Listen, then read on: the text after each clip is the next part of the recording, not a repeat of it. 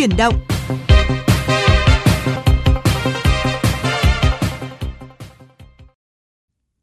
Thưa quý vị, thưa các bạn, nhiều thành phố trên khắp đất nước Mỹ đang phải đối mặt với tình trạng vô gia cư ngày càng trở nên nghiêm trọng. Tình trạng nghèo đói cũng khiến cho vấn đề về sức khỏe tâm thần và các tệ nạn xã hội trở nên trầm trọng hơn. Trong bối cảnh đó, tại thành phố Los Angeles, nơi đang chiếm phần lớn tổng số lượng người vô gia cư của các nước, chính quyền địa phương đang tích cực phối hợp với các tổ chức từ thiện để tìm giải pháp lâu dài cho tình hình này. Đối với những cựu chiến binh như anh Jean Casimir, khu chung cư Summit View chính là nơi cho anh sự yên tâm về một nơi ở ổn định trong thời gian tìm việc làm đầy khó khăn sau khi rời quân đội. Summit View là một tòa nhà có bốn mươi chín căn hộ với mức giá phải chăng dành riêng cho các cựu chiến binh vô gia cư.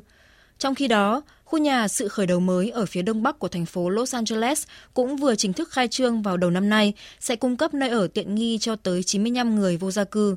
Khu nhà có đủ phòng tắm, nhà bếp và phòng ngủ với giường, tủ quần áo và máy sưởi.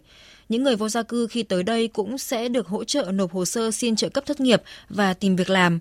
Bà Eunice Hernandez, đại diện Hội đồng thành phố Los Angeles, cho biết. Thông thường nơi ở cho người vô gia cư chỉ là những khu nhà tạm có diện tích rất nhỏ, nhưng tại khu nhà mới này chúng tôi cố gắng để họ có đủ điều kiện sống cơ bản và họ có thể ở đây cho tới khi thuê được nhà ở. Dự án này chỉ tiêu tốn khoảng mười sáu triệu đô la, đây là con số rất nhỏ so với khoản chi tiêu hàng năm của chúng tôi. Theo bà Barbara Stroulx, Giám đốc nhà ở và tư pháp tại Tổ chức Hỗ trợ Pháp lý Los Angeles, thành phố này cần có thêm bốn trăm năm mươi sáu nghìn nhà ở để đáp ứng nhu cầu của toàn bộ người vô gia cư trong thành phố. Do đó, chính quyền thành phố đã và đang nỗ lực đưa ra nhiều chính sách mới để giảm bớt con số này. Trong đó có thể kể đến chương trình cứu trợ nhà ở Inside Safe do thị trưởng thành phố là bà Karen Bass đề ra. Theo số liệu của thành phố, chương trình này đã giúp gần hai nghìn người vô gia cư thoát khỏi tình trạng màn trời chiếu đất. Trong năm ngoái, với chương trình Inside Safe và các chương trình cứu trợ người vô gia cư khác, thành phố Los Angeles đã sắp xếp được nhà ở tạm thời cho khoảng hai mươi hai nghìn cư dân, nhiều hơn năm nghìn người so với năm hai không hai hai. Bên cạnh đó, chính quyền thành phố cũng sẽ dành phần lớn ngân sách trong năm nay để mua lại các nhà nghỉ, khách sạn bỏ hoang để sửa chữa cải tạo thành nơi ở cho người vô gia cư. Bà Karen Bass, thị trưởng thành phố Los Angeles ở Mỹ, cho biết hiện thành phố chưa có đủ cơ sở vật chất để xây dựng nhà ở tạm thời cho người vô gia cư, nên đây có thể là một giải pháp ngắn hạn. Tôi không muốn mọi người phải chờ đợi ở trong lều, ngoài đường phố trong khi chúng tôi đang xây dựng nhà ở giá cả phải chăng.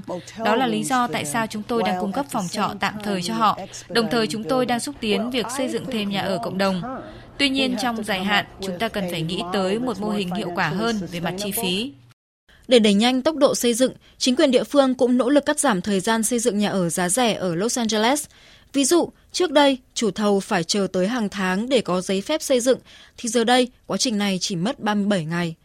Theo các nhà phân tích trong lĩnh vực nhà ở, trong thời gian tới, Los Angeles cũng như nhiều thành phố khác tại Mỹ sẽ cần đẩy mạnh hơn nữa sự hợp tác của chính phủ liên bang, chính quyền từng địa phương với các nhà đầu tư tư nhân, điều phối mức giá thuê mua nhà hợp lý, đồng thời đầu tư trực tiếp vào xây dựng nhà ở cộng đồng để giải quyết tình trạng vô gia cư.